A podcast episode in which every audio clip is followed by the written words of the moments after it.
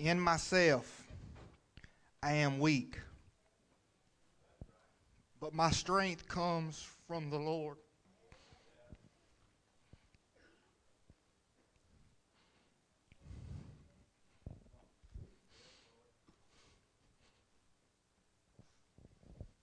Sometimes I ask myself, am I strong enough? Then I'm reminded I'm not, but He is. I'm not, but He is. Yesterday, as Brother Kevin, he asked me, Did I have a message? And I said, Yeah, brother, I do. And uh, and then as yesterday went on, I began to ask God, God, what do you want me to do today? He wouldn't give me peace about the message that He had given me. I said, Okay, God, what do you want me to do? And He said, Kirby, I want you to do what you do. And I said, God, what's, the, what's that? He says, I want you to speak words of encouragement and words of hope. This morning, that's what I do. I come not to preach you a message, but to give you words of encouragement and words of hope.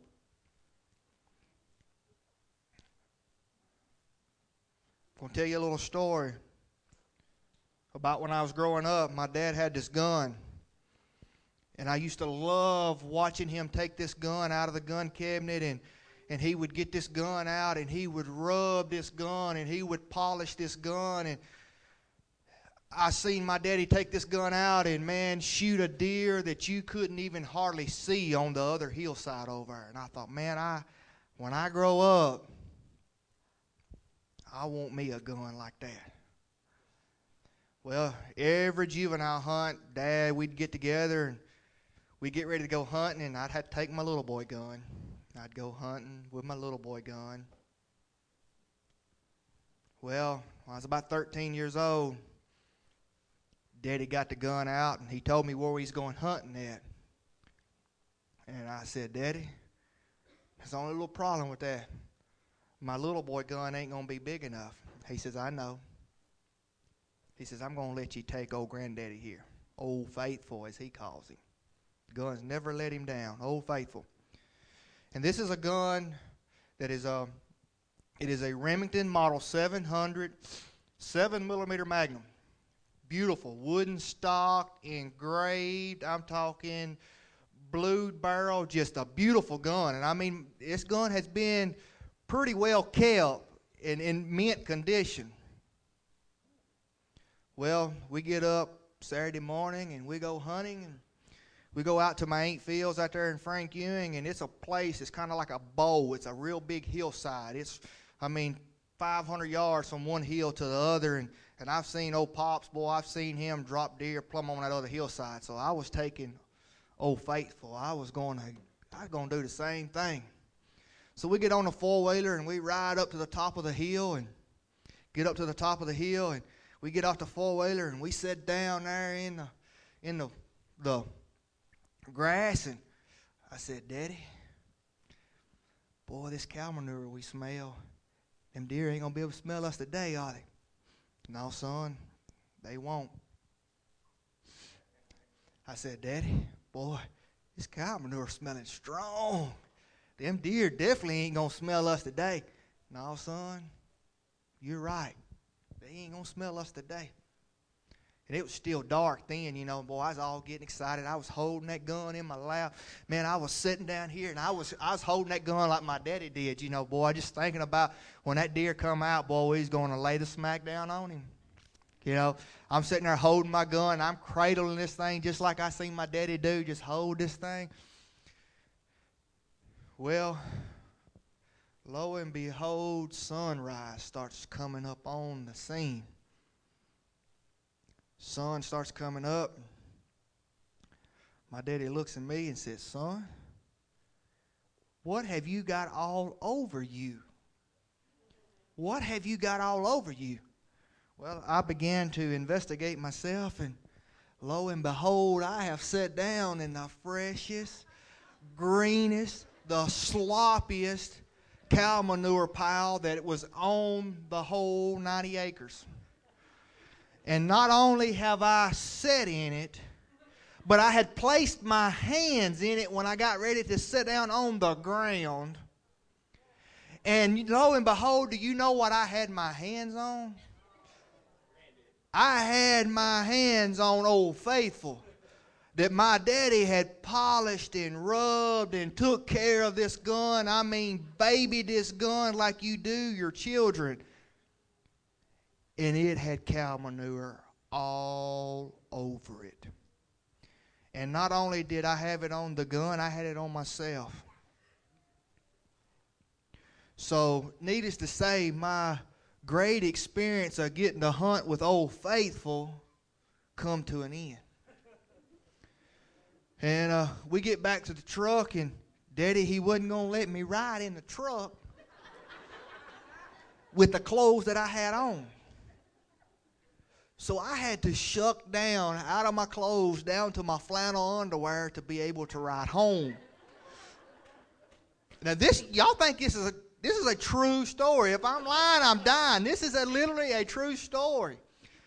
And I have not got to hold that gun or shoot that gun since that day. if I say something to my dad, Daddy, you got a gun I can borrow? He just goes and gets me one of my own.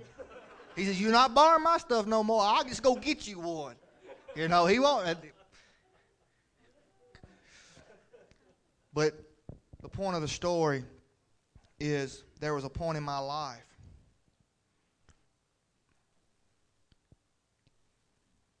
you know, I, I looked around and I thought everything was just the way that I wanted it to be.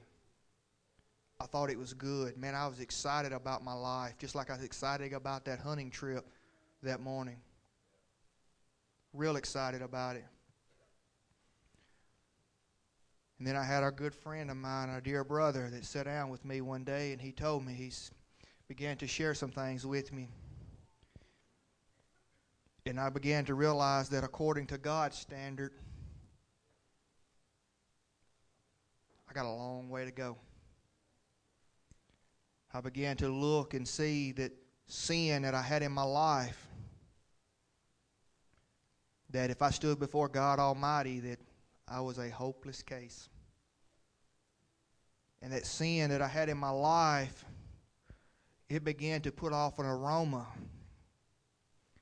it began to put off an aroma that not only was it affecting my life, but it was also affecting the lives of people around me. The sin that I have found that I found myself in, it was affecting other people also. And not only was my life beginning to stink, but so was the other people's lives that was around me and that were real close to me began to stink. Sin has that capability of doing that to people. And I thank God for His grace and His mercy and His love. That when I found myself in a spot, when I found myself stinking because I was dead. Bible says, for the wages of sin is death, and I was dead. I was dead because I was living my life for myself. I was didn't care about nobody else. It was me, myself, and I. Boy, my life stunk. My life was incomplete because I was living for myself. I didn't have something inside of me. Just like that day on that hunting trip that I had to get out of those clothes that stunk. I had to make a decision in my life. Do I want to continue to stink in my own life? Or once it been brought to the light because when it was dark outside i smelt something. I just didn't know what it was. But once it got brought to the light that's when i began to realize what it was. My life was the same way. Until i realized that i had sin in my life and the light was shined up on me i had a decision i had to make. I had a decision that i had to make Am I going to continue to walk in a life that stinks, that is not pleasing to God? Or am I going to come out of this old life? Because 2 Corinthians 5:17 says, "Behold, if one is in Christ, he is a new creation. And behold, all things become new." I thank God that I am not the same man that I used to be. As the old song says, He's still working on me to make me what I ought to be. But there's times in our life where things are there that don't need to be there, that stink our lives. Still to this day, God's still working on me. He's still working on me. Still to this day, God is sanctifying me. And, brothers and sisters, sanctification is a lifelong process. You will not be completely, totally sanctified until the resurrection of Jesus Christ, right? Until Jesus Christ comes and resurrects the, the, us, or we stand before Him. Then we will be complete. We will be sanctified. And still to this day, I find stuff in my life that God shows me. Kirby, this stinks. Kirby, you're becoming dead. This has got to go. This stinks. And if I don't deal with it, you know what? My stink begins to put off an aroma and then other people around me it begins to get on them because it stinks. But I thank God for His Word,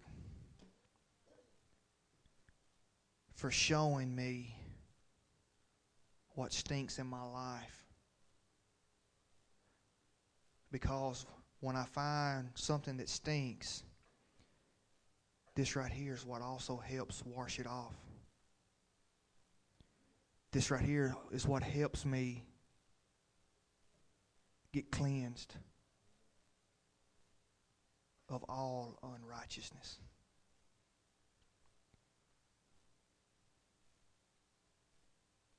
Brothers and sisters, I want you to ask yourself, evaluate yourself and say, Is there anything that I have in my life, you know, that just don't need to be there? Because sometimes, let me tell you, sometimes my attitude just stinks. My attitude just stinks time to time. And if you don't think it smells, just ask my wife and my kids sometime. They let me know real quick when my attitude stinks. Sometimes something just as small as an attitude stinking affects other people. So ask yourself, what do I have in my life that is putting off an aroma? Because I, I want that sweet smelling aroma that all of you desire to be around. That I desire to be around your sweet smelling aroma. I don't want to be walking around and be so stinking that a black cloud lays over my head. And I'm, and I'm speaking of sin when I talk about that stinking of black cloud lingering over my head. Because, brothers and sisters, sin will not enter in to the kingdom of heaven. It will not it will not enter into the kingdom of heaven. So I'm asking you this morning, as I bring you words of encouragement and bring you words of hope, to evaluate your life.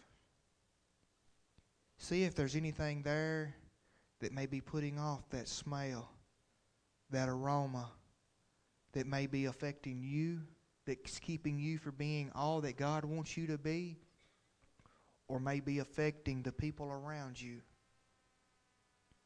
And the hope that I want to give you this morning is you know what? Today is a day that you can do something about it. Today is a day that you can do something about it.